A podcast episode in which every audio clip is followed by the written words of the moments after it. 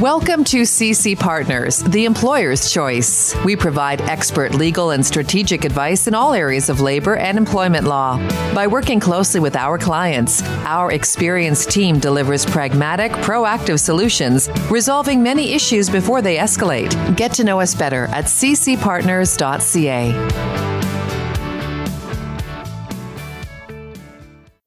Overview of the Canada Emergency Wage Subsidy. Thanks, Mike. And it seems like we we have lost Kelsey, so he may be having some uh, some internet difficulties. So as as you mentioned, the Canada Emergency Wage Subsidy is intended as a measure in Canada's COVID nineteen economic response plan. It's really designed to allow employers to keep employees on payroll and recall those employees who have already been laid off or seen their hours reduced as a result of the COVID nineteen pandemic.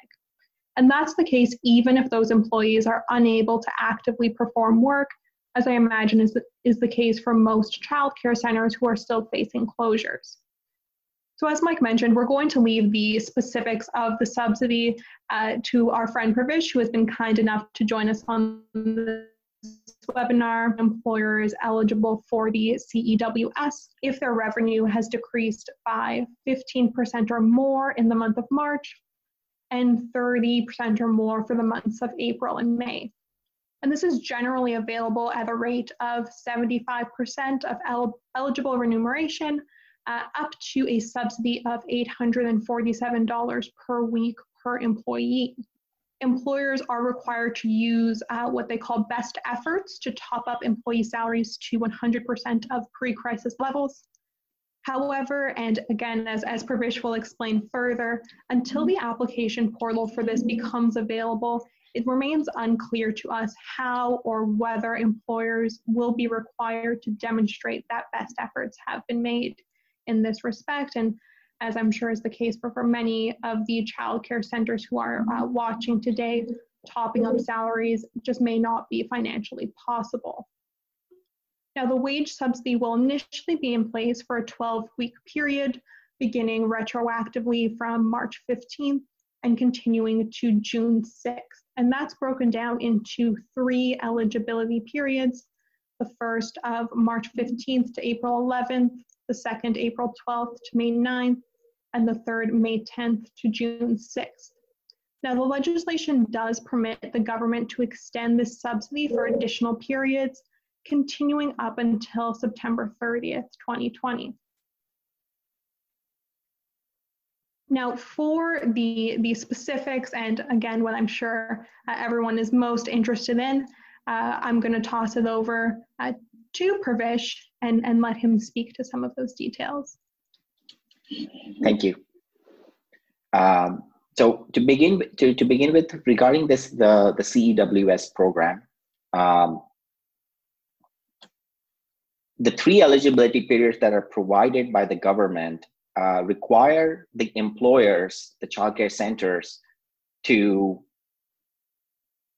to actually make the payments to the employees. The payroll needs to be paid to the staff before this application or the subsidy is received.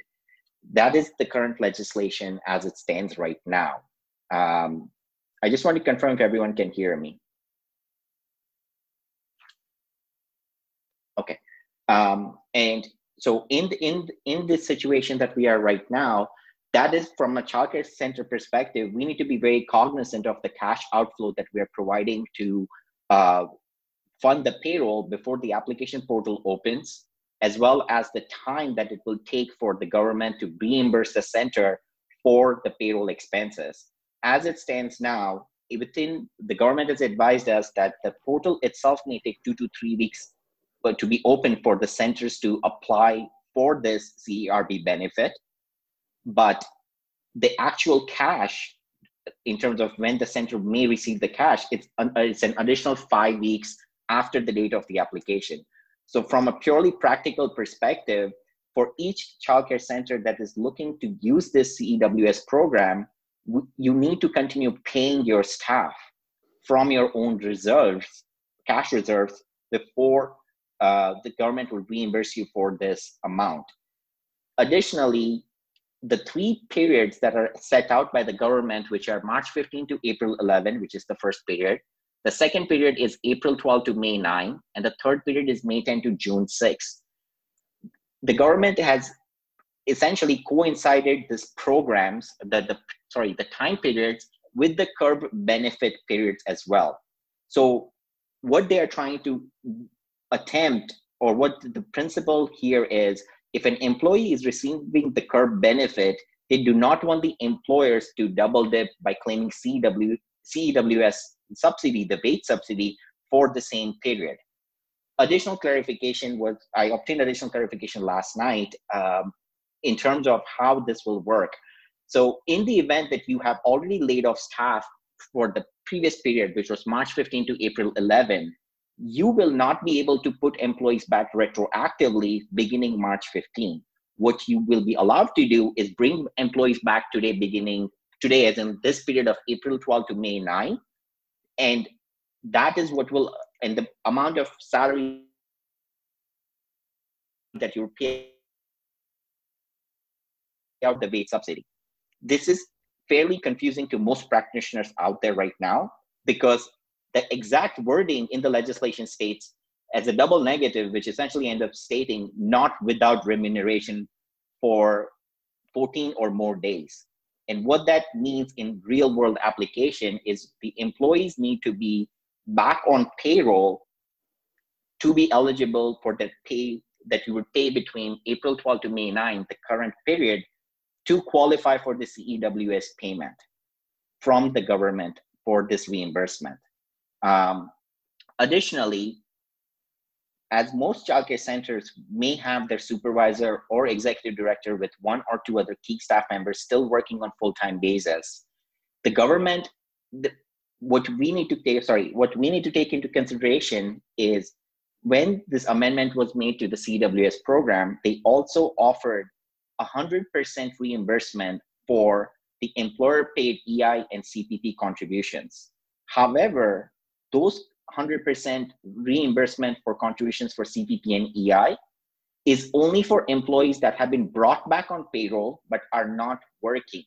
This is an important distinction, because as your account, from an accounting perspective, and to qualify and calculate the grant correctly or the subsidy correctly, the C P P and E I paid for the supervisor or the executive director is not, you will not be recipient of the one hundred percent uh, subsidy for E I and C P P contributions, but you will receive one hundred percent of C P P and E I contributions of the employer portions back for the employees that are being brought back on payroll but are not working.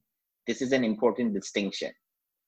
And within these periods, so if we look at the period from March fifteenth to April eleventh, if you laid off employees between March fifteenth to April eleventh, and they have applied for CERB or E I, in the event that you run into a situation where you are now applying for C E W S and you do receive the C E W S subsidy from the government, we the centers do need to communicate to the employees that they will be required to pay back the two thousand dollars of CERB that they may have received. How, the exact mechanism in terms of how the employees will give this money back to the government is still unclear. We do not know if the checks or the cash reimbursement will be asked by government before December thirty-first, or are the employees supposed to give this money back to C R A on their own personal tax return next year? So that being said, in the event that an employee has received CERB, the centers do need to communicate to the employees that they will be required to pay this money back. And that is to prevent double dipping of C E W S wage subsidy and uh, the employee being recipient of the CERB benefit. So the main, the main point here from our perspective, or as if from accounting slash tax slash cash flow perspective, is going to be each center should be very cognizant of the time delay that may occur. The timelines provided by the government are simply timelines right now. We do not know if they will be able to keep up with those timelines, or, it, or that will take a longer time period for the center to receive the wage subsidy back. And the wage subsidy applications are supposed to be done at the end of each period. So for example, when the portal opens, you will, if that opens before May ninth, you will only be able to apply for the wage subsidy for the time period between March fifteenth and April eleventh. The reason behind that is we need to demonstrate, we as the childcare centers, we need to demonstrate that we actually paid the remuneration before we can claim the subsidy. Because the, the portal slash application is still not open, we don't know what additional questions or information requests C, uh, Service Canada or the C R A may ask from us. But based on the information that is available to us right now, we do need to prove that we have paid uh, remuneration to our employees. I saw a question come up. Um, sorry, one second. Open in June, are we able to? So in terms of one of the questions that, that was raised in terms of if the center is closed and we, and we reopen the center back in June, would we qualify for wage subsidy? The answer is no. You need to pay the employees if, if you have not put them back on payroll. For example, between, so if you laid off your employees on May, March, sorry, March fifteenth, and you did not actually have any payroll payments before the period of June sixth, you will not be recipient of the C E W S wage subsidy. The principle behind this program is to encourage employers to continue paying your staff out of your cash reserves and then receive a reimbursement. Uh, sorry, I saw a couple other questions come up. Um, one second, I'm just, I just need to take a look at the questions. One second.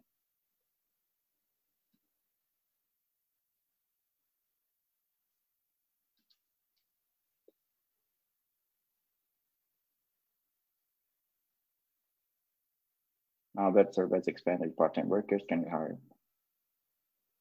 The second follow-up question was in terms of hiring employees on part-time basis back. Um, that one, I, I, I'm unable to answer that question with complete clarity right now because that is too new of information to us in terms of how they're going to implement that.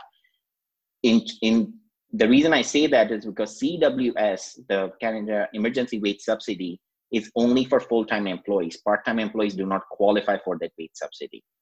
So it, it is still a little bit of a new information right now for us to give a definitive answer on that uh, question.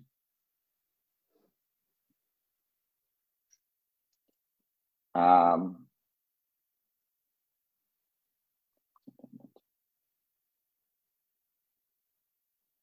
Uh, sorry, another question regarding C E R B for some employees who have received two payments of two thousand dollars each, totaling four thousand dollars as of today. Um, the exact mechanism, again, is un, has not been clarified, but the employee, if you were to put that employee back on payroll beginning April twelfth, yes, that the second payment will be subject to a clawback, and the employee will be required to pay that money back to C R A in some shape or form. We just don't know how they're going to ask for that reimbursement.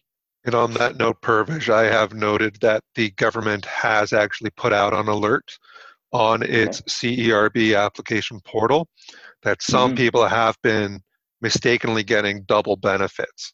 So that is an error on the government's end that they're going to have to right. try to figure out.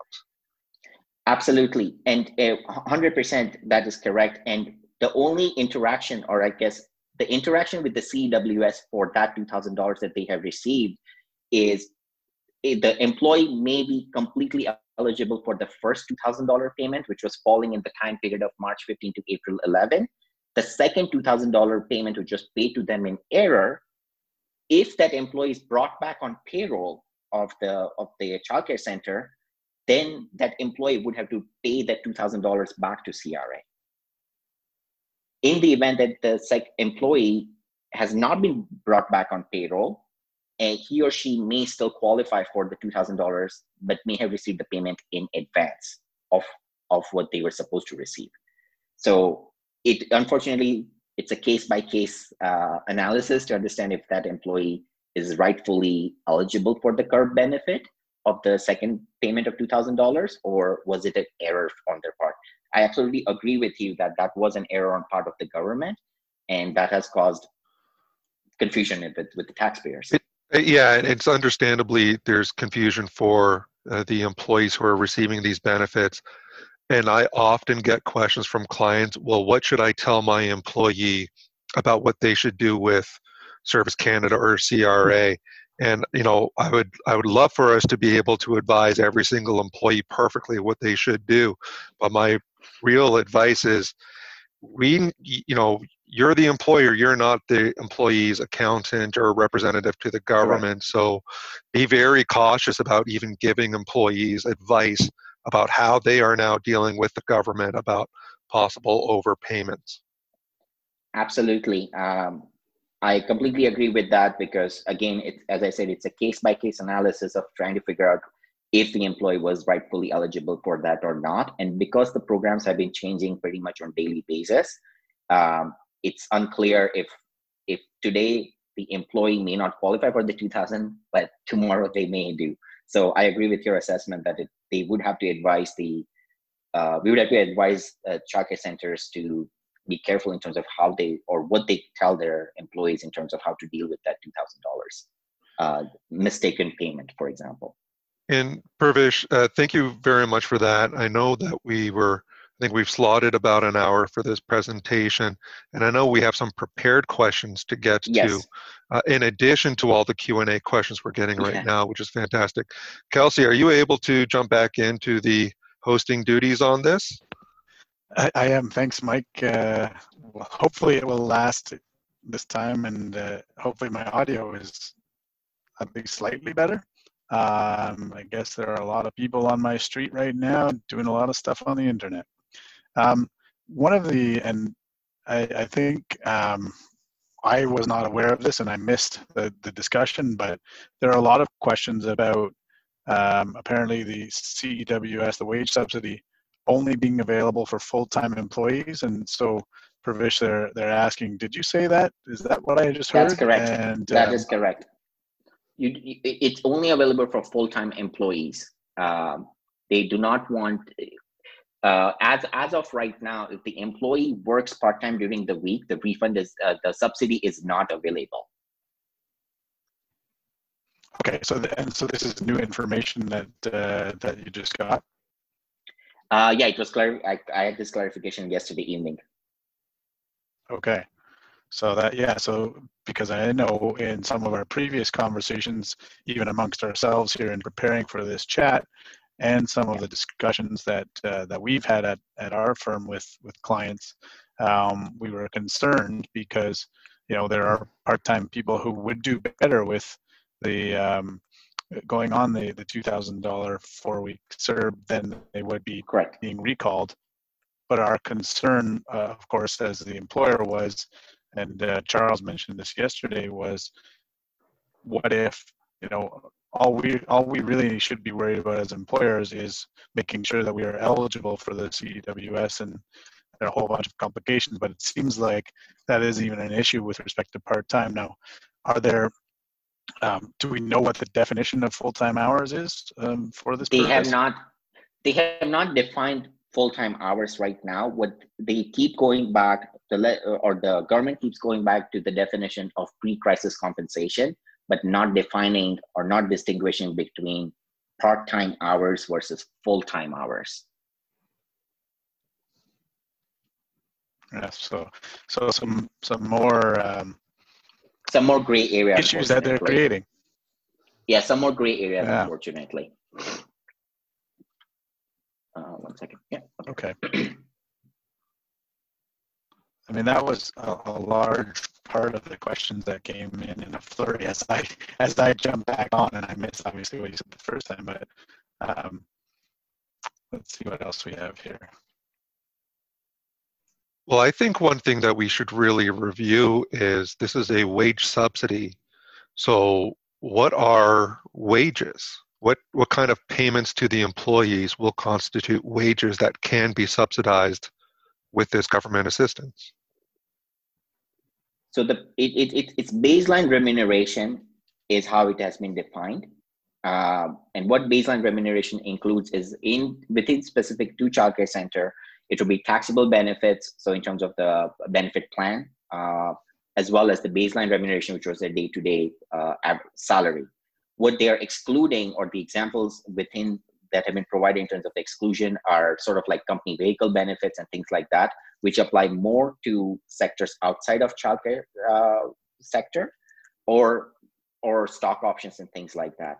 So the pre-crisis remuneration prior to March fifteenth is what is being used as baseline as a, as baseline wage compensation.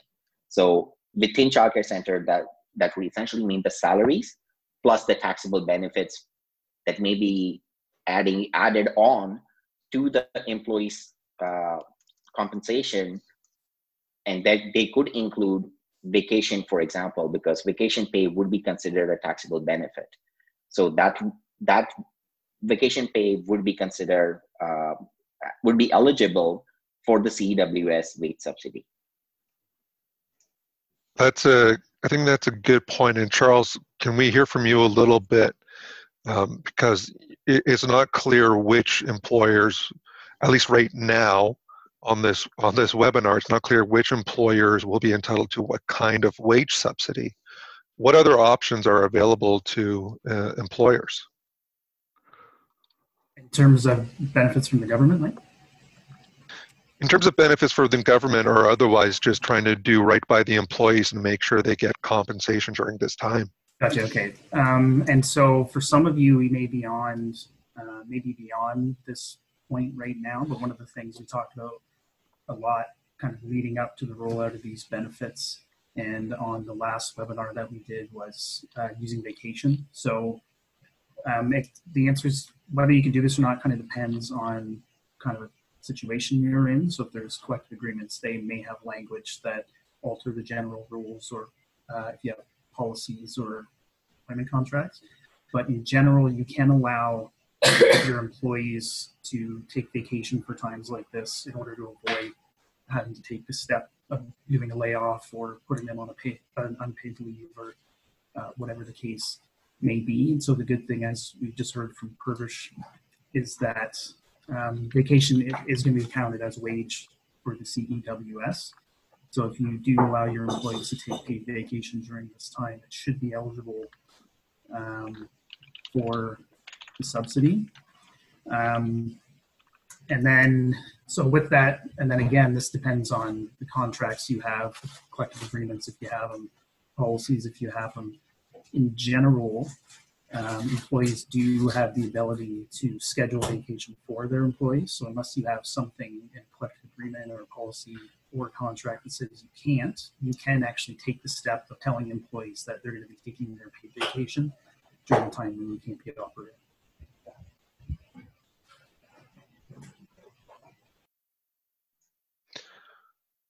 Uh, thanks, Charles. That I appreciate that. Uh, Brendan, I want to loop you in because we haven't uh, had you uh, contribute yet. Um, can you tell us from your perspective, what are some of the Uh, things that uh, a, a daycare not-for-profit employer really should know uh, so far, uh, as far as we know, uh, about the wage subsidy program, and what considerations should they keep in mind?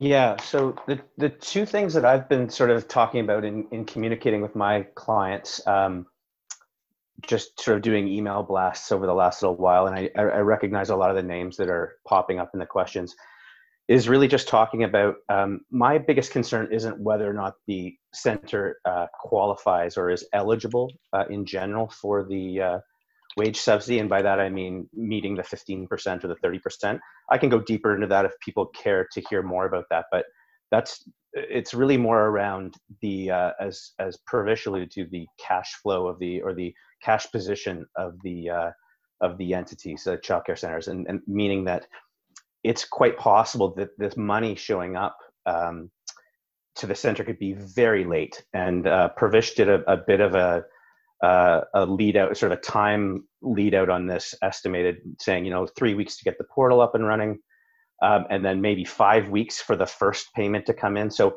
if your center is in, uh, doesn't have the resources to completely float comfortably the periods in which it intends to take advantage of, then I think you need to to step back and and think about that from an operational perspective. It I, I don't I don't see a, a lot of risk in you eventually getting the money. It's more um, about the timing of it, and can you, almost ironically, can you afford to take this this free money um, uh, from a timing perspective? Um, the the other thing that came up just a, a few minutes ago was about the loan, the forty thousand dollar loan. I personally think this is a bit of a red herring for childcare centers, um, in that I think if you're going after forty thousand dollars, um, you probably have bigger problems. I, I think it, it, it's not a big enough number to to change the, the landscape for you. Um, I would also have just a few concerns about the, and this would go back to the lawyers in the room, but um, what sort of liability the board members might have if they're not able to repay it um, uh, eventually. And so uh, I'm not sure about that, but I would say that Um, if I was a board member of a childcare center, I would probably be hesitant to to apply for that loan. Um, and uh, and so that, those are, those are my comments. Um, thanks, I appreciate that, Brendan. Um, the the C E W S really is kind of a development from what the government initially said, that there was going to be a ten percent wage subsidy that would basically function as um, you can deduct ten percent of the payroll remittance uh, that you would have to make to the Receiver General. And I'll open this up to everybody else. What is now going to be the interplay between the seventy-five percent Canada Emergency Wage Subsidy and that ten percent wage subsidy program that was initially announced by the government?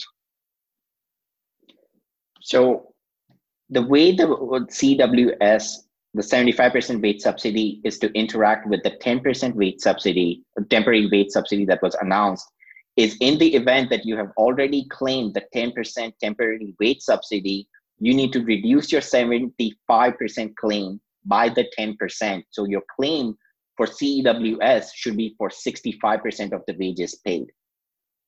So that is, that is the clarification from the government on this issue in terms of how the two programs will interact with each other. And they, both of them deal with the amounts paid, not uh, in, in terms of the amounts paid. So if you had a payroll run in the last week of March and you, and you did apply for the ten percent, you did not, sorry, you, you remitted only ninety percent, then that implies that you took the ten percent temporary wage subsidy. And when you qual when, when you apply for your C E W S wage subsidy, you should be applying only for sixty-five percent, not the full seventy-five percent. And to clarify, just one, one clarification here, that ten percent wage subsidy was on the actual wages, not just the remittance amount. It was, you were supposed to reduce your payroll taxes by the amount of your uh, wage subsidy that you have calculated. You were still supposed to pay the full C P P and E I. If you were using Ceridian, which is a very, which tends to be very popular with childcare centers to execute the payroll, Ceridian allowed you to just input that amount of the ten percent wage subsidy, but the calculations or the working papers in terms of how you arrived at that, at that wage subsidy amount are supposed to be maintained separately.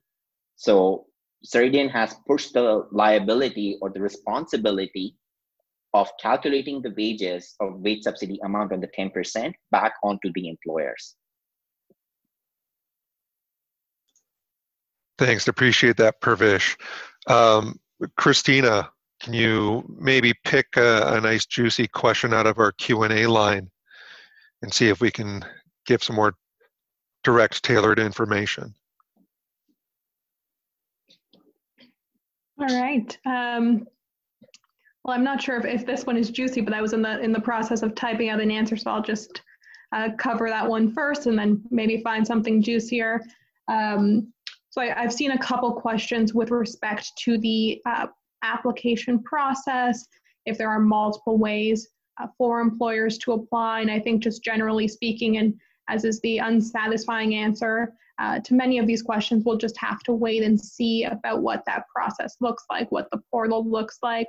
Um, and then I've seen a couple questions that the My Business account is perhaps not the, uh, the most functional thing uh, to work with, but that's a, a wait and see.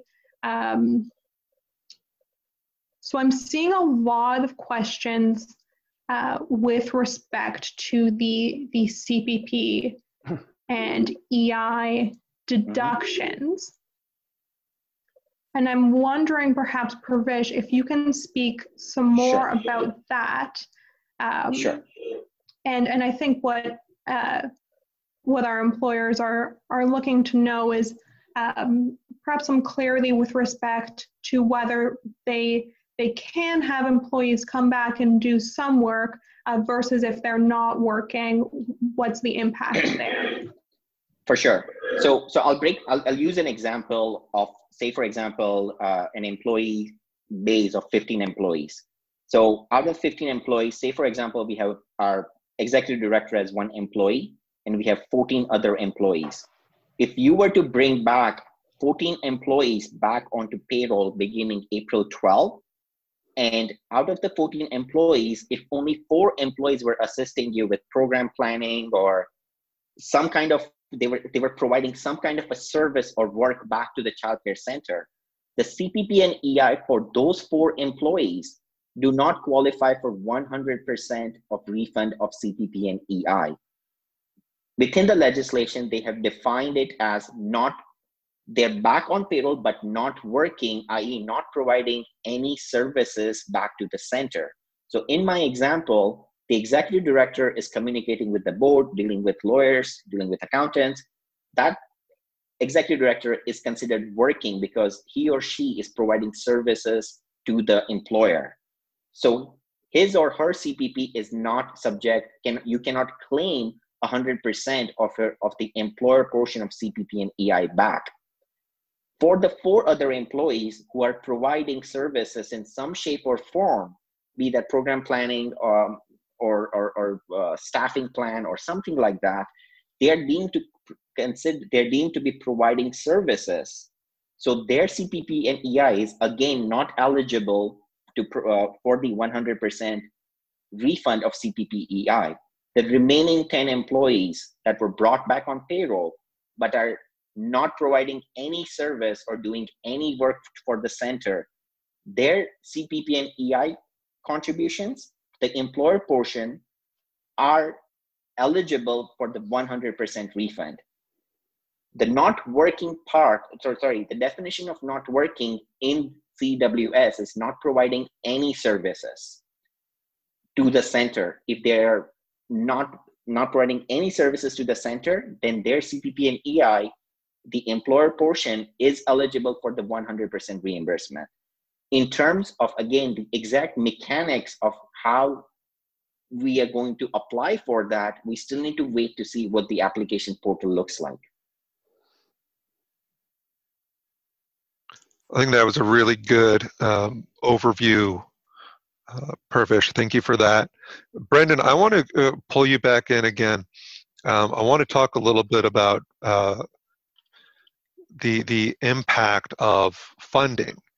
Uh, and obviously, a lot of child care providers, and in fact, a lot of uh, not-for-profit not-for-profit providers do get a lot of money from the government. The government has said the C E W S uh, is not available to publicly held employers. So do you know if there is a particular threshold of government funding that would disentitle a daycare to the C E W S overall? And can you kind of explain uh, what the implications are uh, or the practical considerations are for a child care center that is being funded uh, to a degree by the City of Toronto, for example?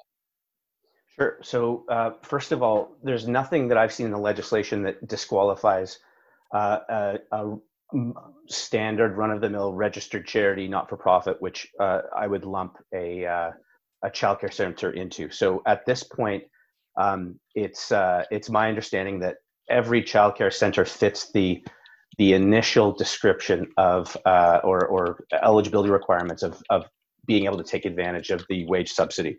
And in fact, mm. I think the legislation, or at least the government information, specifically considers not-for-profits and charities will be eligible, perhaps on different uh, yeah. calculations of the revenue loss, but they are clearly eligible. Yes, and that's important to know. The the the the not for or the, the entities that they were speaking to initially are are not those that are included in the childcare sector. Um, I won't go into a list of who they are, but these are, you know, municipalities, for instance, uh, or or other entities of the like. So um, that's the first consideration. Um, uh, in terms of the amount of government funding, um, that's not going to be uh, a consideration either. I, I should clarify uh, one comment about the overall eligibility um, uh, in terms of financial loss or loss of revenue. I think it's important to lump uh, childcare centers into two different groups, one being the, the largely uh, subsidized centers um, and the more full fee centers. So the full fee center calculation is pretty straightforward. Um, uh, with one caveat, that being whether or not the board elected to either refund or credit the, the ten days of service that were not offered in March. So by that, I mean, if, uh, for instance, the childcare center that my child goes to, the, the, the, the, uh, the policy was to recognize the revenue for the whole month, regardless of whether the services were delivered. Um, some centers have, have made the argument that, well, you know what, uh, children were able to Uh, stay during the strike, and we didn't charge you for that. So we're just going to, you know, let's let's call let's call it even, and we're going to recognize that revenue. For those types of centers, you're likely not going to qualify for uh, the uh, wage subsidy in March. Um, and um, and so, without making huge blanket statements here, I, I would always prefer to speak directly with uh, with a client just to make sure I got, have all the facts. But generally speaking, a full fee uh, center. Um, that refunds or credits their fees for those ten days um, should qualify. Uh, government funding is uh, uh, exempt from the calculation um, for uh, determining the financial loss, so that we can put the full fee centers over to the side. A little bit more complex are the fully subsidized centers. Um, and, and most specifically, What what is the uh, April advance on fees, uh, fee subsidy, um, and what is the potential uh, second uh, March advance? And I'm not saying the March second advance, but the second advance uh, given for March that I don't know if many centers have got yet, if any. This is a this is a little bit more complicated. Um, you know, I think that the it seems to me that possibly Toronto Children's Services is is uh, continuing to float quote unquote fee subsidy to centers. I'm not sure that that's exactly what it is. Um, I think it's gonna be important to speak with your Toronto Children's Services representative about that. Um, uh, but my my overall sort of, if common sense prevails here, my overall sense is that, um, that if this is supposed to be fee subsidy, that it hasn't been earned. Um, and, and I would still uh, implore all of you to have a direct conversation with your accountant, your auditor, if it's me, talk to your uh, Toronto Children's Services representative um, as well, just to make sure that you're you're you're all on the same page. Um, but uh, but generally speaking, that's the only wrinkle right now, as far as I can see, uh, related to the fifteen percent loss uh, in in March and the thirty percent loss in April and May. Is is um, does a center that gets floated some money called fee subsidy in in in April, does that mean they've earned that? Is that revenue, or is that something that's going to be treated uh, differently down the road?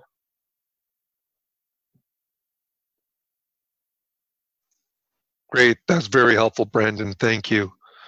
Uh, Christina, do you have another question to take out of our queue?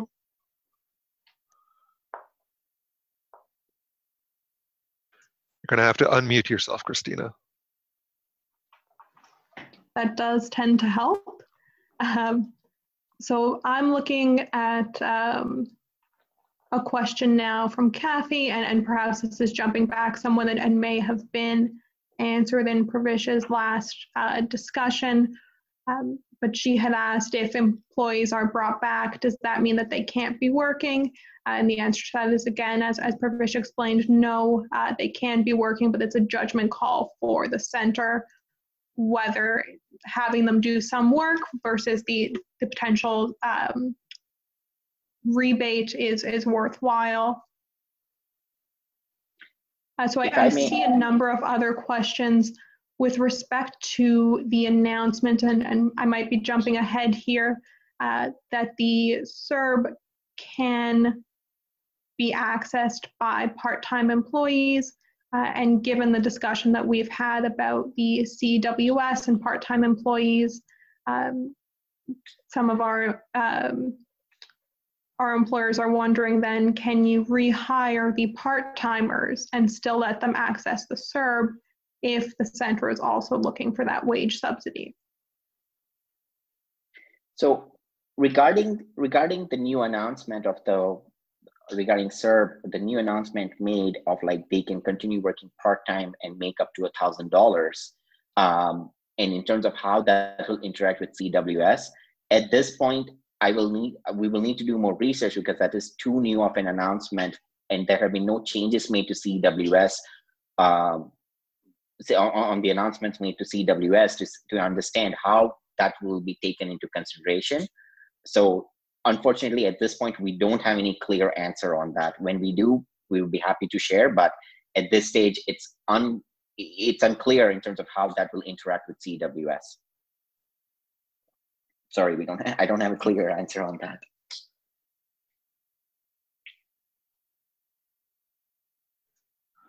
Um, let, let me float this one out to you, Charles. Um, and, and this is kind of more of an employment law uh, question. Um, what do we have to keep in mind uh, about uh, employees who have been put on uh, quote unquote layoff, who may be very long-term employees?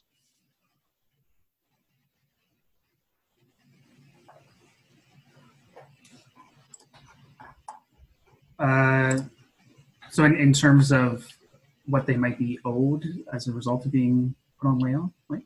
Yeah, what they might be owed or whether they could make a wrongful dismissal claim. Okay, so uh, the answer to that, like most of the answers we have, is always going to be it depends. And it depends on a number of things, uh, like whether they're unionized, what's in the collective agreement, what's in the contract, um, all that kind of thing. Generally, um, where you lay someone off and there's no right to lay off, then an employee could make what's called a constructive dismissal argument. Um, which would allow, basically give them access to their termination and severance obligations. It remains to be seen a little bit given the current circumstances, because there's so many employers affected and it's completely beyond the control of the employer and all those other things, how um, a court or an arbitrator might deal with that kind of argument. Um, but generally, um, the E S A requires that they have to be laid off for thirteen, at least thirteen weeks in a twenty week period, and then up to thirty-five weeks if uh, certain types of payments are being made um, along the way. We have seen, I believe, I believe it's Nova Scotia, for example, has a similar, actually it's different, but they have temporary layoff provisions in their Employment Standards Act. And they've, the government has actually moved to suspend those during the course of the emergency. Uh, it remains to be seen whether the Ontario government will be doing that, but it is something I know that has come up, in that this rule in the E S A can kind of get twisted sometimes by certain interested parties, and it's, we're kind of hoping that the Ontario government will do something about it, but it is, uh, it has to be at least thirteen weeks, so they do have some time to kind of make that adjustment if they see fit to do so, and hopefully they do. Yeah, it's it's interesting to see what the interplay is going to be, because we have the common law on the one hand, which says essentially that uh, you know, a unilateral change to the employee's detriment by the employer could be considered a, a termination. On the other hand, we have the legislation which says it's okay to lay somebody off as long as it doesn't exceed the limits of a temporary layoff, being, like you said, the thirteen weeks in a twenty week period, for example.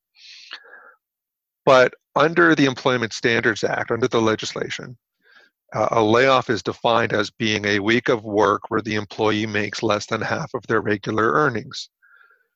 So there, there's kind of a, a deeming of, of what constitutes a layoff. So if somebody normally has five shifts and they only get two, well, that's a week of layoff according to the Employment Standards Act. Um, but here's the other thing, that the, the layoff weeks do not include weeks where that employee is not available or not able to work. And we're in a situation right now where daycares are ordered to be shut. So as far as I can tell, uh, under the Employment Standards Act, I don't really think it's possible for there to be uh, a layoff that exceeds the temporary layoff provisions and therefore counts as a deemed termination under the Employment Standards Act. So now we have to go back to, well, what does the common law say? What the common law says is you get reimbursed based on what you would have earned but for the termination. And we are in unprecedented uh, territory right now uh, with, you know, well, what would we say somebody could have reasonably earned in this situation where businesses are being required by law to shut down? Um, so, you know, would somebody even be eligible or entitled to the same kind of uh, damages for a wrongful dismissal claim at common law today that they would have been back in January and February?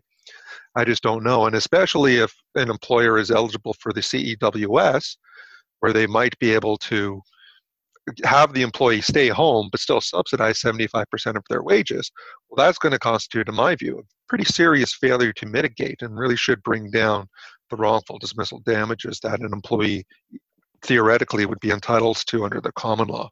But let's switch gears a little bit now. We've, before the C E R B came into play, we were having discussions with our clients about supplemental unemployment benefits.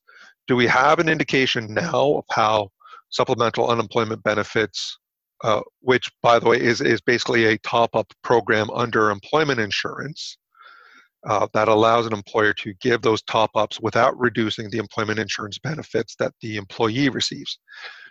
Charles and Christina, and, and Purvish or Brendan, if you know, do we have an indication now of how S U B plans are going to interact with people who are receiving the C E R B benefits? I do not have details on that. Um, everything that we have read or everything we have researched in terms of legislation seems to talk about work share program and not the sub plan. So unfortunately, I don't have answers on in terms of how the sub plan is going to interact with C E R B or C E W S. Yeah, and that's, that's I have the, the same answer. The only thing I would say about subplans is uh, they, because we had a lot of questions leading up to and after our last webinar about subplans and whether to register for them, because when they're not related to uh, pregnancy parental benefits, they have to be registered with E I and it takes time and all that sort of thing. It might be something that you look into setting up once we um, find our way on a path kind of back to normal, because you may be able to, you may have people out on E I after that, after the service has been done, in order to ramp up back to normal businesses, and that might be uh, a good time to have to consider a subplan. One thing I will say is that for any plan that's not already registered, if you are dealing with a unionized environment, you want off, you know, union, they always want you to sign L O Us, to make agreements, to do that kind of thing. Any sort of subplan that you're considering, you should probably make clear to any union you're dealing with that it's being done on a gratuitous basis, because the last thing you want is to be signing an L O U saying you're going to institute this plan, and then it, you know, it falls through or something goes wrong, or they start filing grievances to start having it apply to employees that you never intended it to apply to. So it's, it's one thing to consider, maybe not so relevant right now, but maybe at the back end as things start ramping up. Thanks for that, Charles. That's good. Um, I personally have been involved in drafting some letters of understanding, and when I do that, just make sure you cross all your T's and dot your lowercase j's, and uh, make sure you've got language in there that says, this will not be subject to a grievance. And so long as your union is willing to sign off on that, I think you're in quite good shape. let's go back to the uh, Q and A queue. Q and A queue. Uh, Christina, uh, what's what what's another question that we can address for our uh, attendees? So a question again, I'm I'm seeing a lot, um, and this is more of an employment law, uh, perhaps logistics question, is for employees who perhaps are part-time and would be better off accessing the C E R B, um, should those employees be strategically laid off, uh, for example, to maximize their benefits? Um, is, is that a consideration that employers should be making when they're considering how to move forward? And I think my thoughts on that, which I, I think are shared, is that the, the centers need to be looking out for the, the best interests of the, the center and trying to maximize and sort of uh, game the system, as it were, to make sure employees are getting uh, the most money in their pockets when perhaps they would not have been earning those amounts pre-crisis, uh, may, may run into some problems. Thanks, Christina. Uh, again, and and you know, not to belabor the point, but you know, the the question keeps coming up about uh, this uh, apparently this exclusion of part-time workers. Purvish, do you understand whether that means they were part-time yeah, so prior to the crisis, or whether they're being rehired now on a part-time basis? Yeah, I apologize to everyone on the call right now. I was looking at my I was looking at my notes and I misspoke. Part-time employees qualify for C E W S. Part-time employees do not qualify for the one hundred percent refund of E I and C P P benefits. I'm I apologize to everyone on the call. There have been a lot of details surrounding the C W S program, so uh, I, I apologize. So just to so we all breathe a collective sigh of relief. That's every, good every, news. Everyone can breathe a collective sigh, and I'm. I truly apologize for this. It's it's a lot of detail, and, and, and I misspoke. And I think that makes sense too, because what we've heard from the government is we have options about whether we bring people back to full time or whether we tell them to stay home. So we basically bring them back to zero time, but can potentially Correct. Still completely top up their wages. Uh, so it's good to Correct. Know that we still have that, we should still have that flexibility in how we assign the work, uh, to what degree we can assign the work. And it's going to be different from workplace to workplace, but uh, good. We have that settled now, so that's good. Correct. Um, uh, so, so here's another question. Is the C E W S only available for nonprofit child care centers? Um, so my understanding is that the C E W S, the legislation, doesn't speak to child care centers being profit or for-profit. It talks about workplaces, and the government has been very clear that the size of the workplace doesn't matter.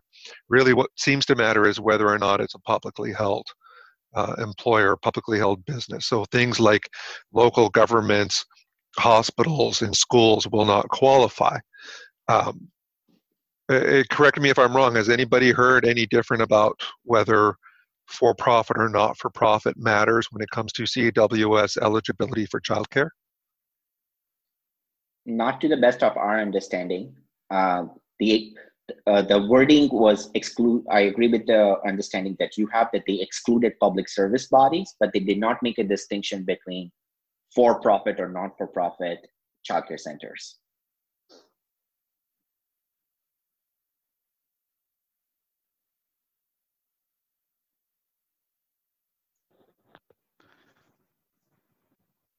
Purvish. And I apologize if I'm choppy again, everyone. I'm going to try to jump in because I've seen a bunch of questions. Um, Charles talked about the subplans and the C R B. What about employees who might currently be receiving subplan payments, whether it be on a uh, pregnancy and parental leave or sickness benefits from their employer? Would those subplan payments be eligible for the C E W S as well? I really apologize to everyone on the, we, yeah, I do not know, because it is, so, as, as I mentioned earlier, The only part where uh, the C W S talks about is workshare program. They have made no references to subplan or the payments of that we just discussed, you just mentioned. So I don't have an answer on that right now. We are hoping to, hopefully we will have some clarification on this in the next couple of days before the portal opens. But right now, I'm sorry, I don't, I don't have a definitive answer on that matter. Here's another burning question, and I can't believe we haven't got to it yet. How much is the C E W S? How much wage subsidy can our uh, clients expect to receive from the government? So there, so I'll, I'll, I'll split this answer in two parts. I'll talk about the employees first and talk about the cap for the employer period. So for employees, it is capped up to seventy-five percent of their wages up to eight hundred forty-seven dollars per week. The maximum salary on which they will provide the C W S amount, seventy-five percent wage subsidy, is fifty-eight thousand seven hundred dollars. But as an employer, they have not put a cap on this, similar to temporary wage subsidy program, which was capped at twenty-five thousand dollars per employer. And so as an employer, we, they, they don't, they have not put caps. So employees, uh, sorry, employers of, like, with ten employees or employers of one hundred employees, everyone, qual like as long as they meet the decline in revenue, they would qualify for the C W S program. Um, an important point to make on this note is if you have staff who make more than fifty-eight thousand seven hundred dollars and you continue uh, receiving services from them, assuming they're not laid off, that the difference, if the employer, sorry, if the employee was making one hundred thousand dollars, the employer is, the childcare center is responsible for one hundred percent of the remaining difference between the one hundred minus the fifty-eight thousand dollars of salary. You're completely responsible for that, including the C P P, E I benefits and so forth. You will not receive, you will not receive reimbursement of any salaries or, or once they exceed fifty-eight thousand seven hundred. The seventy-five percent that could be paid to, or that could be subsidized per employee. Um, previously, the government basically spelled out a formula that had more or less three parts. Um, seventy-five percent of what they're earning now during the crisis, sorry, the greater of seventy-five percent of what they're earning during the crisis, and the lesser of their full during crisis weekly earnings, right, and seventy-five percent of pre-crisis. Has that changed with the legislation? That part hasn't changed. And again, this is where the complexity lies with, up, with the actual practical implementation of this, of this formula. What the additional facet here, or the additional perspective here in terms of what you just said, is we also need to look at if employees have received, if there's a cut in their pay versus they're going to continue with existing pre-crisis wage level, because the formula differs once you reduce the wages. If you reduce the wages, that's a different calculation. I don't want to get into too much into, into the weeds of the calculation, but it does, it does end up with two different sets of calculations that you have to do to ensure that you are applying the formula correctly. And unfortunately, it is again on a case-by-case basis. It's, it's not a generalized number that we can give out right now, unfortunately.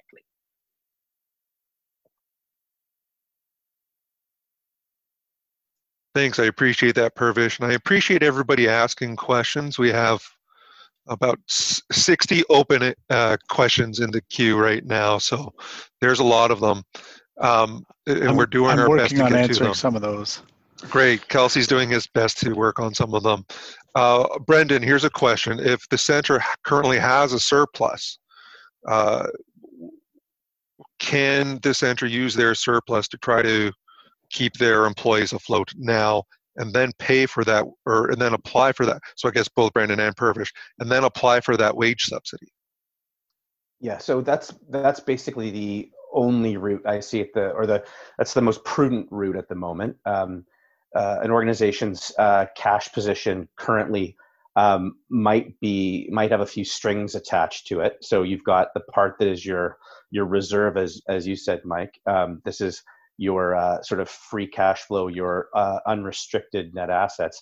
You might also have some cash in the bank that is uh, uh, parent fee deposits that you took for, say, uh, the equivalent of last month's rent. Um, you might have some uh, stability funding in there. Uh, you might have some uh, some other stuff that's in your overall cash. So, and G I Cs, I would roll your investments in, in there as well. Um, so when a center is deciding whether or not it's going to take advantage of this plan, uh, it's going to be important, as I've counseled uh, all of my clients, um, to take your cash position today or whatever day it was that you were doing it and back out the money that isn't yours, so to speak, you know, uh, and then um, figure out whether you can afford this. There are going to be some centers that are going to um, essentially use parent fee deposits to finance this program, knowing that they're going to get the money at the end. Um, uh, that's an operational issue uh, that is, again, going to be a case-by-case basis. Um, I don't think there's anything necessary that should preclude you from doing that if you've got Uh, reasonable assurance that you're going to get repaid and that you've otherwise got uh, uh, net assets or reserve uh, commensurate with being able to do it. And by that, I mean, you might have a scenario where uh, a center's got G I Cs locked in over on this side, and, and the cash is, uh, in order to um, float ca- uh, payroll in advance, they need to dip into something that might otherwise Uh, be considered to be parent fee deposits or something that they shouldn't be spending right now. So um, th- to answer your question, Mike, uh, the, the the reserves that they have in place are there uh, to be able to take advantage of this program. Um, and my feeling is that uh, if they can afford to do so, um, this is a this is an opportunity to, to sort of cover wages for their staff um, for sort of twenty-five cents on the dollar.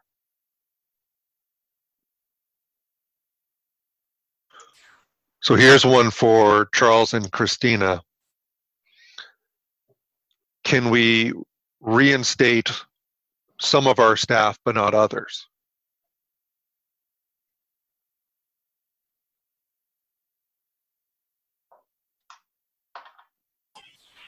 Sorry. Um, yeah, I don't. I don't think there's any reason why you can't. It kind of all depends. Like there may be seniority provisions uh, if you have collective agreements and things of that nature. So any kind of normal, so if, and it also, it's, it's colored by what you've done already. So if you've laid people off, then there could be recall provisions, there's seniority to be worried about.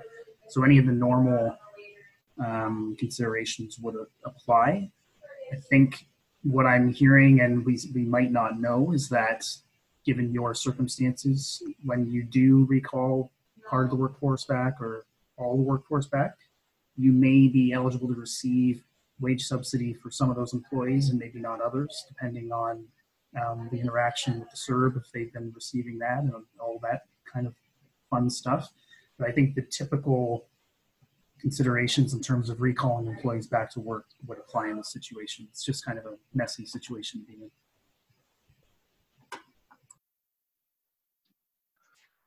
And, and Purvish, I think I'll have you, if to the extent that you can, answer this one. Do we know anything about the the kind of actual application process?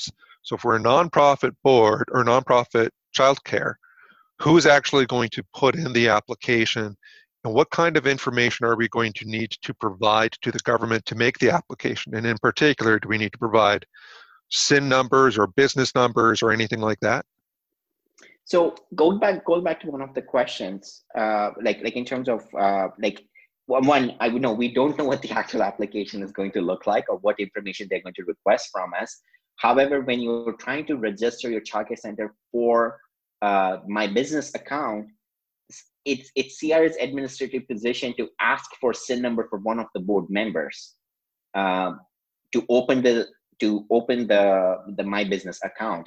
The administrative position exists because if you were a for-profit business, they do want the owner's C P P, sorry, uh, E I uh, S I N number, because on the for-profit side, what it allows C R A to do, and I cannot speak on this for the not-for-profit side, but I've, I'm trying to address this answer indirectly, is if you the E I and C P P remuneration, or the or the portion of E I and C P P, they're called in-trust accounts by C R A. So if you're a not-for-profit and you have a payroll, those E I and C P P amounts, we cannot put it on the executive director because they are management. Someone on board is responsible for remit. Like as a board, you you need to remit that amount, and C R A needs to contact someone in the event there is an issue, for example.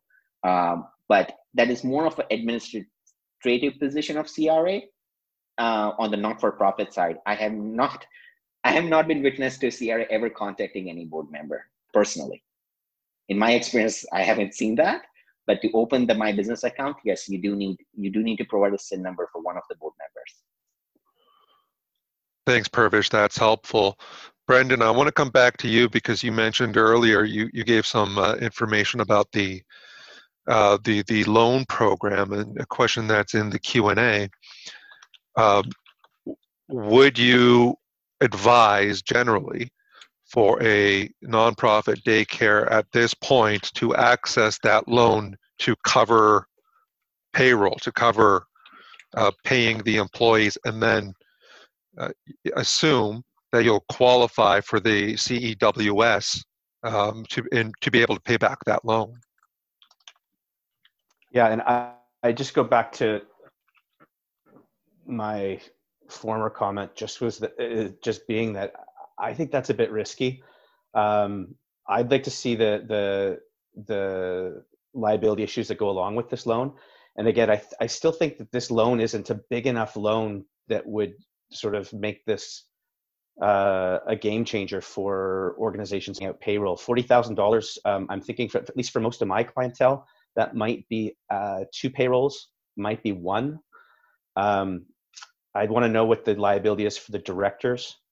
Um, and uh, so I, I, you know, I think my overarching comment for all the questions I've had today are is just going to be, and Purvish has said this, is just this is really a lot of case by case stuff. Um, you've got to assess who uh, the folks are on the board, who management is. Um, and uh, what their what their solvency is, um, what their fin- financial management is like, um, and uh, it's really difficult to sort of give a a big blanket sort of answer to some of these for every that applies to everybody. Um, I, I do give some different answers to different clients based on on a number of qualitative factors. So um, I guess my my short the short answer for the loan thing is, if I was a, a childcare treasurer or a supervisor, I would probably be a bit leery of it. Um, but that's not to say that you can't do it. Um, you know, that that's an operational decision that's going to be a, a risk-based decision of management and the board. Um, if this was, uh, ironically, a larger number, I think I think we've got a, a better conversation.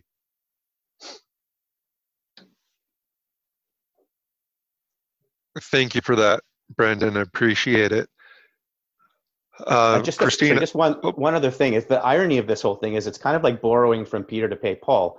You know, the government's going to uh, provide money from the left so that you can then reimburse them back from the right. So um, I think the loan is kind of a weird way of uh, uh, of doing that. But anyway, that's fine. Sorry. Nope, that's great. Thanks, Brendan. Uh, Christina, I was going to ask you, do we have uh, another question out of the out of the queue that you uh, would like to address? Uh, so I've been uh, been scrolling through. So we, we have covered a good number of uh, of these questions in, in some form at this point. So just going through now.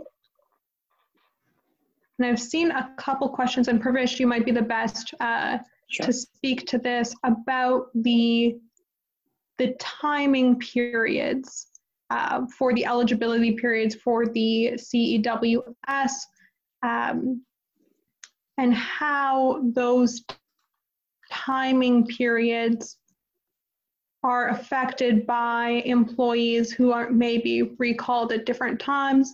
Uh, and I apologize, I apologize. My, my question and answer screen is glitching somewhat. Okay, so on on that matter, in terms of how the, it will interact, is I will go back to this. This is this is a little bit uh, a little bit granular detail, but it's a it's an it's an extremely important piece of detail in this in this issue for C E W S. Is the way the legislation is worded is you need uh, an employee cannot go without fourteen consecutive days without remuneration in that eligibility period. So if we take the period which we are in currently, which is April twelfth to May ninth. What, C R, what the C E W S program is asking us, or I should say, this is my impression of what C, CEWS program is asking us to do, asking employers to do, is reinstate the employee on May or on April twelfth to May ninth and pay them the salaries that they have earned. And it is per eligibility period. So you may have, we may have laid off, a certain childcare center may have laid off employees up to April eleventh, and they have in, brought the employees back on April twelfth, or maybe today, April sixteenth. You need, the employee needs to have fourteen days of compensation to be eligible for C E W S. A, a very unfortunate part of this, the way that language is structured in the legislation, is it requires each childcare center to look at the remuneration paid to each employee to understand if those wages will qualify for C E W S or not. So I apologize for this, but it is a case-by-case analysis where we need to understand what were the what was the the working days that the employee worked and when did they actually get paid, because the eligibility period talks about fourteen days without remuneration, but the C E W S is based on the amounts paid. So that may that unfortunately requires an additional level of analysis to ensure that your employees are qualifying for C E W S wage subsidy.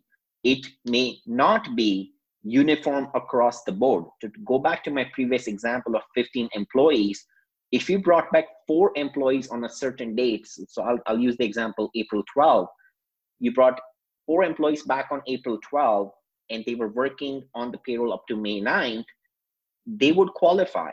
But if the remaining ten employees, if you brought them back for a time that's shorter than fourteen days, then th their wages may not qualify. At this point, we're still developing the model to capture what the legislation is asking us to do in terms of which employees qualify for the wage subsidy or which don't. For the purposes of this call, I will say it, it does unfortunately require a case-by-case analysis for each employee to understand if they will qualify for the wage subsidy or not.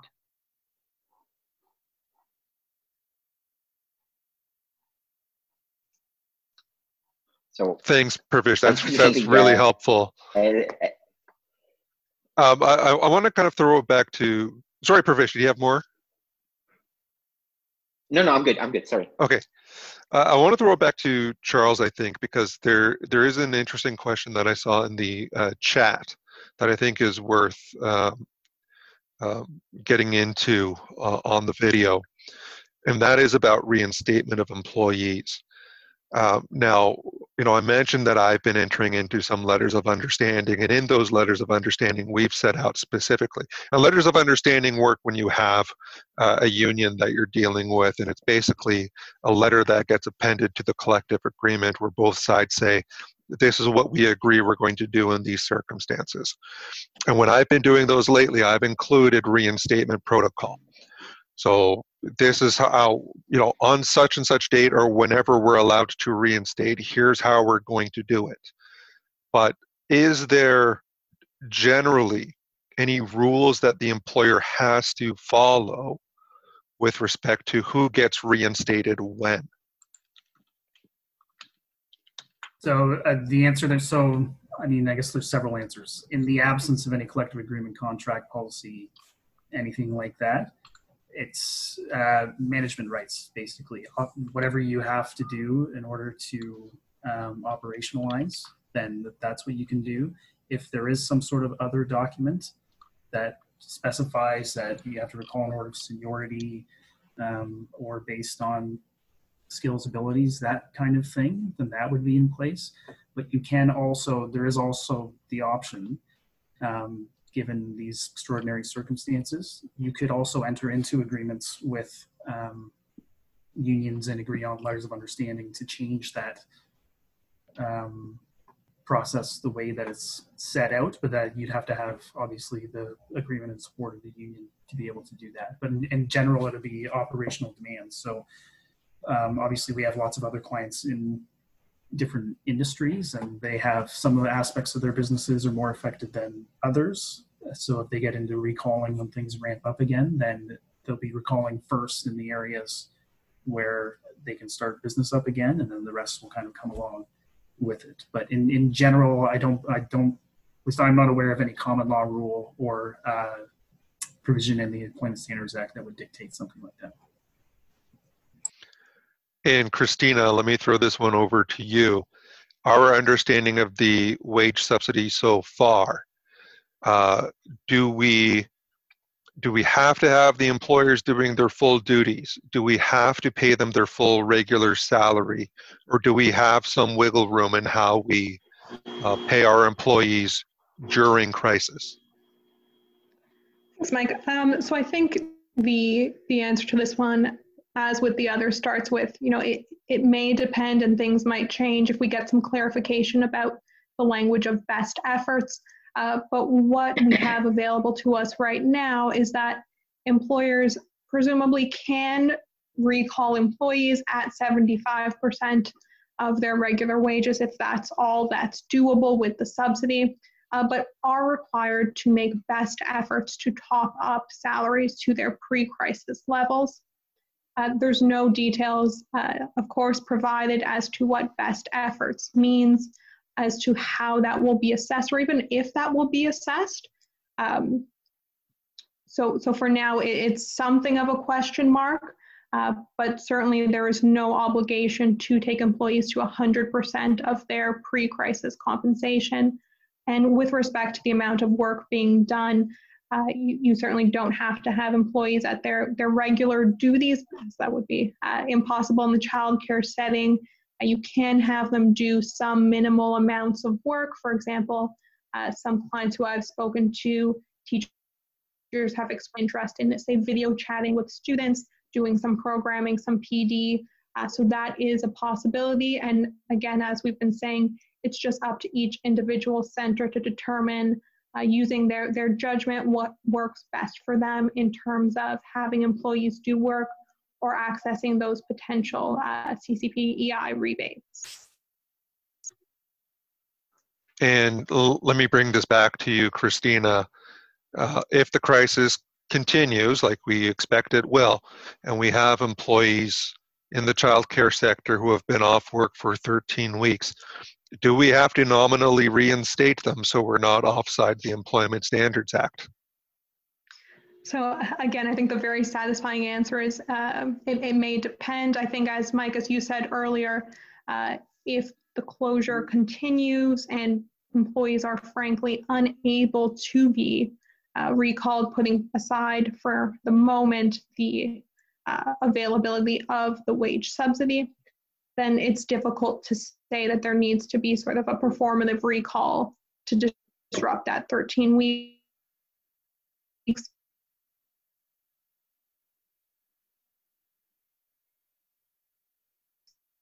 Oh, are we losing Christina? Uh, uh, I think we've lost Christina. The advice oh. that, that we've been giving is that the declared... Yeah, we can hear you now. Oh, okay. Um, so I'm not sure how far back I, I cut out. Well, I think what you were saying, and I think you hit the nail right on the head, is that if you look at the language of the Employment Standards Act, it says that, I mean, it has the definitions of what is and is not a layoff, and weeks where the employee is not able or available to work do not count as layoff weeks. The practical reality is an employee could make their application through the Ministry of Labor that they've been improperly laid off and terminated, and the employer would have the opportunity to respond and say, no, we're a child care provider and the government has told us we're not allowed to operate. So this employee was not available for work, so this does not constitute a week of layoff, regardless of whether we've been paying them. All right, we are at Uh, it's two thirty-four now, so we've gone uh, a little bit more than an hour and a half, but we still have almost a full house of our participants, so this is fantastic. So let's take a look at the Q and A and see if we have any more questions that we can get into uh, One other right one. Now. Sorry, Mike, I'm going to jump back in for a second. Um, One other one that I recall receiving ahead of time, and I can't, uh, I honestly, as we've been going through all the questions and answers in the queue, uh, I saw it come up as well. And I don't know if it was addressed in full, and I apologize if it has been, but we discussed the uh, records of employment. As we know, currently, to just apply for the C E R B, employees don't need one. Um, But at some point in the future, we expect there'll be a re reconciliation from the government, and there'll have to be something about that. Um, and Charles, I know you and I talked about this, so maybe you can share your thoughts on um, the importance of R O Es. What happens if an employer has laid off some, laid somebody off and then recalls them? What do they do with that R O E? And Purvish, I know we talked about the, the implications for eligibility for E I and so on, because if this goes on, and as it stands right now, the C E R B is only available um, for a defined term, and, and the government has specifically said after that time, employees will go on E I. So can we just talk a little bit about R O Es, their importance, and, and what it means, you know, kind of down the line? So R O Es, obviously, I think as everyone knows, um, I'm not an expert on R O Es, but obviously they would typically issue them to employees during um permanent or temporary periods where they're going to be off work for whatever reason, and then you'd want that to match with the, the reason here. So I, I can't remember the actual codes. um I don't know if someone else on here has that information about how we've been advising people, but um shortage of work, I think, is what we've been telling people. And then I think if something changes, so example, if you call employees back and then something else happens, then I think at that point it would be prudent probably to update R O Es as those kinds of situations evolve, because in the normal course, what the R O E actually says can actually affect uh, a worker's ability to access certain types of benefits, and that's kind of not something that's been addressed uh, as far as I know in much of the communications from the government. I don't know, Purvish, you have any other insight on that? So, yeah, so, so I agree with your assessment, and, and, and yes, actually Service Canada directed us to use shortage of work for, for the situation that you just mentioned. Um, and furthermore to that, at this point, it is unclear because in Ontario, at least, depending on the work region, we have uh, an eligibility required to obtain E I of seven hundred hours uh, to, to make your E I claim. Where this become, where this potentially may become an issue, and the childcare centers need to be cognizant of this, is if you bring back employees to on, on your payroll, and the only way you can afford the employees is with the C E W S wage subsidy. And on June sixth, as currently the program of C E W S runs out on June sixth. So after June sixth, if you do not have the cash reserve to make additional payroll payments, Uh, and you lay those employees off, there is a question mark currently in terms of what do you do with their R O E? Are you going to amend the original, or are you going to have to issue a new R O E? And I'll defer to the lawyers on this one, because as to the best of my understanding, the E S A doesn't seem to have been updated or provided any clarity to us in terms of what we are we will be allowed to do. And that is sort of an unaddressed issue at this point. Um, That is the best, that is my understanding right now. And uh, Kelsey or uh, Charles can perhaps speak to that, but that's my understanding that at this point, we don't have clear direction in terms of how to process the next R O E or to amend the R O E that was previously provided. Right. And I think, so, I mean, that's something obviously to monitor, and, and um, you know, thankfully, it's not something that we have to necessarily deal with right away.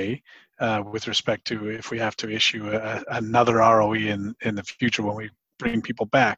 However, as any of you who've heard me speak before, and any of you who've probably ever talked to a lawyer before, documentation is key.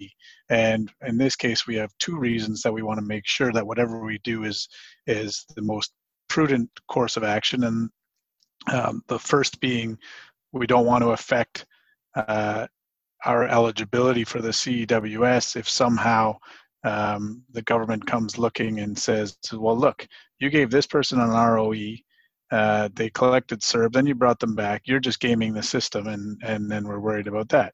We want our documentation to line up with what our best information and our course of action was at the time. So, you know, as we know, we were directed to, to use shortage of work for those R O Es that have been issued, and, and we should have.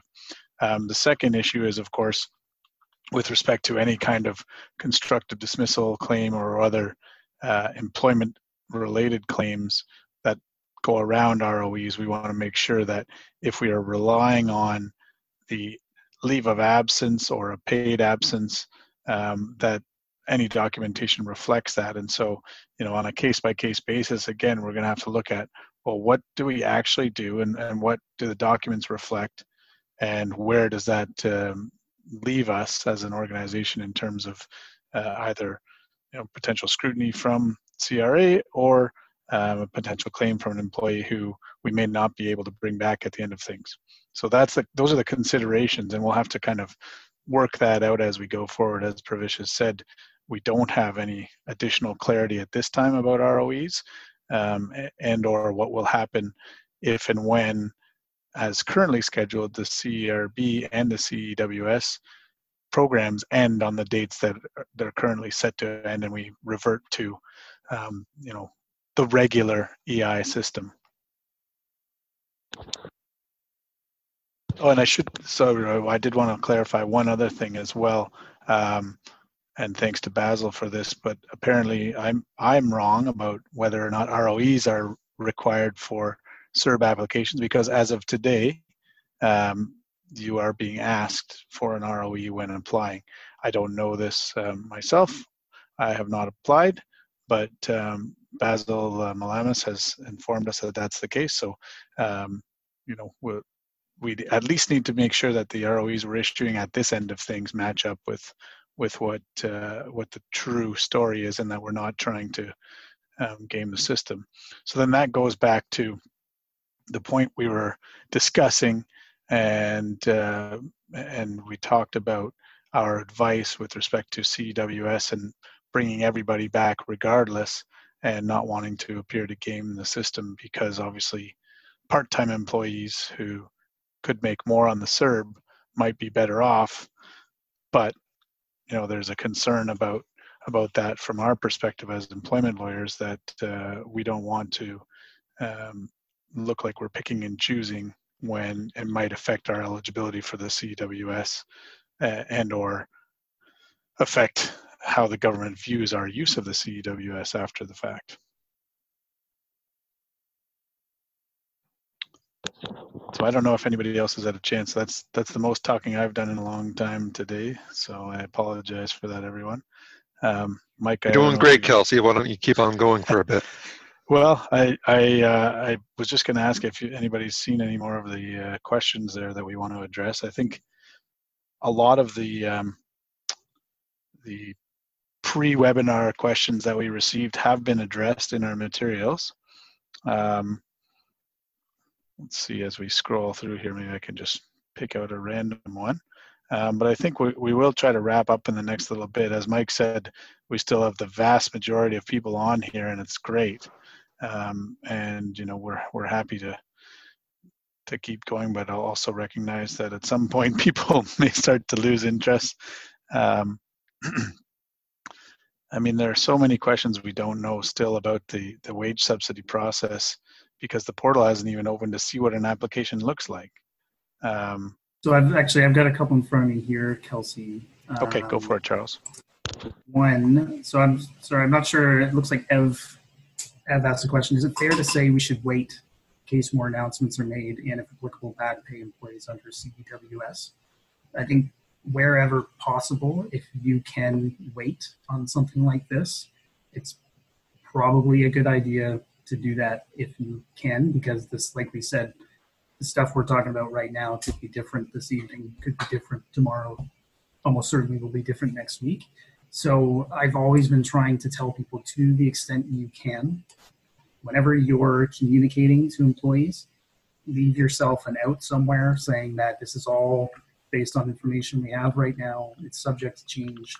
Uh, and like someone said earlier, if, if you have employees asking you questions about how do I apply, what do I do, what do, yada, yada, yada, be very careful about what you're telling them, because you don't want to be, it, it's okay to say you don't know, because that's the right answer in many cases. So waiting is definitely prudent where it's possible. We understand that's not always possible. And to a certain extent, you've just got to get the information to make the best decision that you can right now. And that might change later. It might not look like the best decision three months from now, but uh, to a certain extent, a lot of this is going to be making hard decisions and figuring out how to deal with consequences later.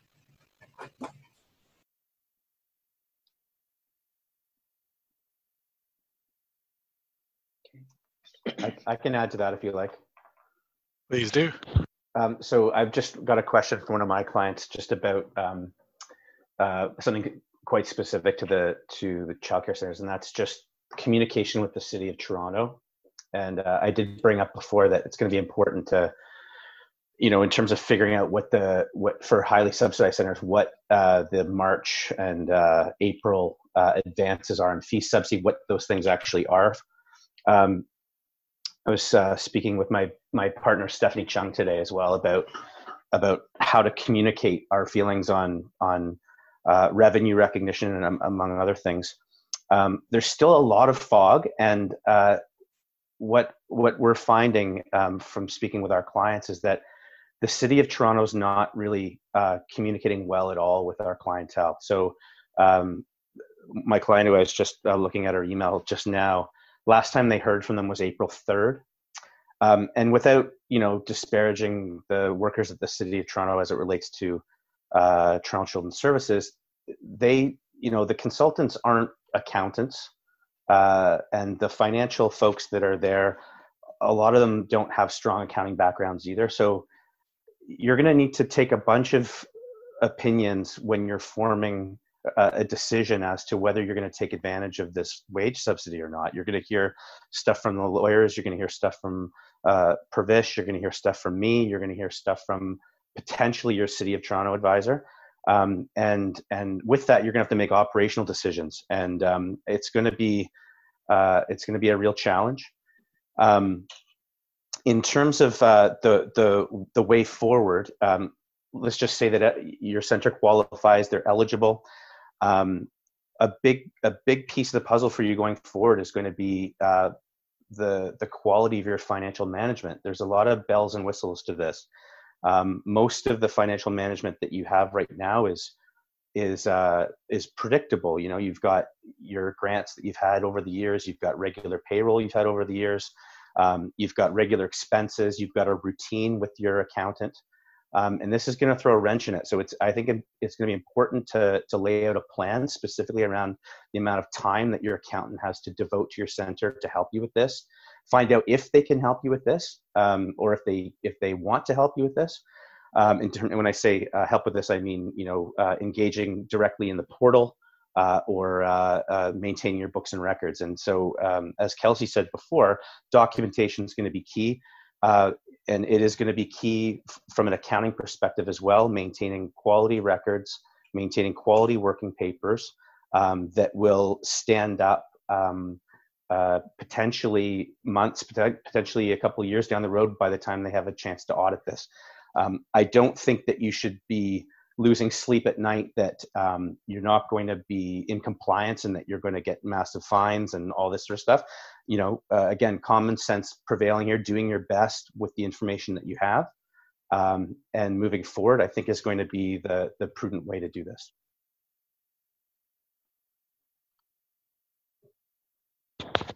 Thanks, Brendan. And so I think we should probably wrap it up, and I'll try to answer a couple more questions that are in the pipeline. And I just want to be make sure that we're all clear, and I'll get Purvish and uh, Brendan to back me up on this. But going back over, eligibility for the C E W S, it is not about individual employees and whether or not they are working. The eligibility for the C E W S is based on the criteria that Purvish outlined earlier, which are have to do with the revenue and revenue loss of the employer. where we're talking about people working or not working has only to do with a secondary element of the C E W S, which is the government introduced, uh, when they passed the legislation on the weekend, a, an additional refund for the employer portions of employment insurance and C P P contributions only where those employees are not doing any work. So that's all that that is about. It's not about the employer's eligibility for a C E W S. C, CEWS, or wage subsidy eligibility, is not based on individual employees and whether or not they worked for some portion of an eligibility period. The eligibility for that period is based on the revenue analysis that Purvish outlined earlier. Um, I see Purvish nodding his head. Uh, th that's correct. And, and so, so, so breaking the program down into two phases. So the first phase is in terms of, as a childcare center, as an employer, do I qualify for the wage subsidy? That test is revenue based, period. So you're, as long as your revenue declined by fifteen percent for the for the first period, which is, sorry, one second. I seem to look at the exact dates, one second. Um, as long as your revenue declined by fifteen percent for March twenty twenty, you are fine. For April and May, your revenue needs to have been declined thirty percent. As of right now, we can only look at the first period, which is which is the March twenty twenty period. So in that event, if your revenue did decline fifteen percent, yes, you as a center would qualify for the C E W S program. Now, when it comes to actually claiming the grant, and sorry, claiming the wage subsidy, at that point, you have we have to start looking at if the employees were laid off or were they working, or you left them on payroll, continue paying them. And at that point is when we have to now look at, do those wages qualify to get the seventy-five percent wage subsidy or not? And this is where the complexity lies because of the wording of the legislation, which requires employees to have not gone more than, uh, not have gone, not gone more than fourteen or more days without remuneration.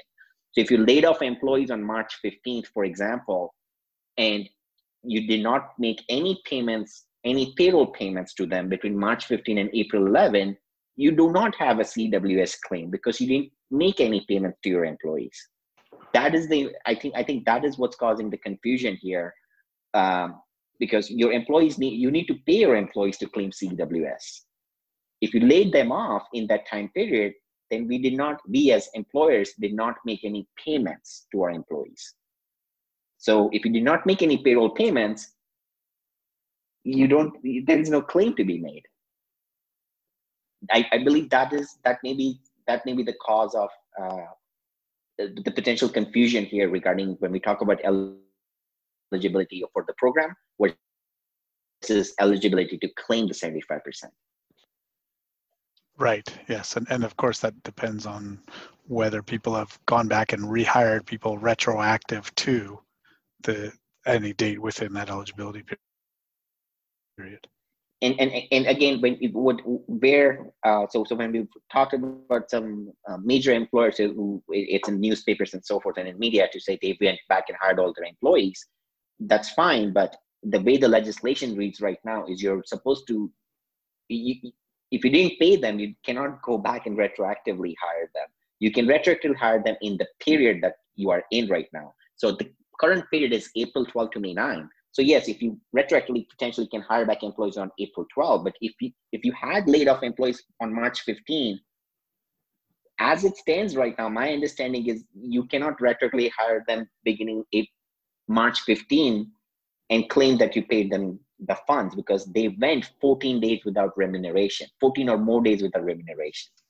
And the, the, the discrepancy or the final point here is what the government seems to be doing here is to say, if your employee went fourteen or more days without remuneration, theoretically that employee qualified for the C E R B benefit. So they don't want you double dipping on that. And the exact mechanics, unfortunately, are still new to us and we don't know how they are going to enforce this. Yes, thank, thank you so much for that. And that actually segues perfectly into uh, how I want to wrap all of this up because uh, at the end of the day, I mean, you've got a lot of information today, but there's still a lot that is lacking. Um, and even with respect to, you know, some of the questions we did answer, um, there are going to be nuances, subtleties, and differences from employer to employer and situation to situation. So it really does depend. Uh, Brendan mentioned it, you know, get the proper advice from your bookkeepers, accountants, auditors, and lawyers before you make any decisions, right? I mean, we're trying to arm you with the information to ask the right questions, and some of the more straightforward stuff, obviously, um, you know, that, that helps. But uh, at the end of the day, I mean, there's no liability for not applying for wage subsidy. And that was, I know that's one of the questions that people have been getting. And certainly there's a lot of pressure from um, in the unionized uh, world. The unions are saying, why aren't you doing this? Why haven't you done this already? Well, you know what? Um, you'll never hear from a lawyer that you should act first and get advice later. Um, that is a, a terrible way to do business and leaves you exposed every which way.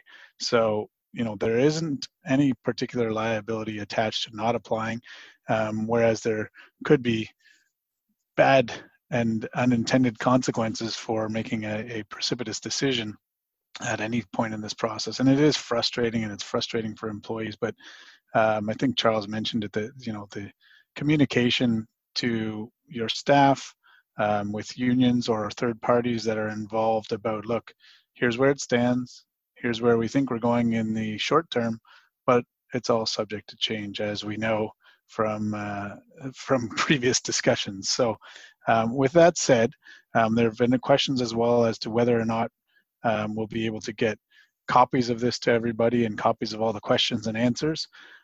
I don't know exactly what um, the, the publishing capabilities of this are, other than I know that we will be able to publish our recording on our website, um, and, uh, and we will be able to send follow-up emails with links to that. So that's what I will definitely commit to. If there's another way to publish the question and answers um, separately or only, we will absolutely endeavor to do that.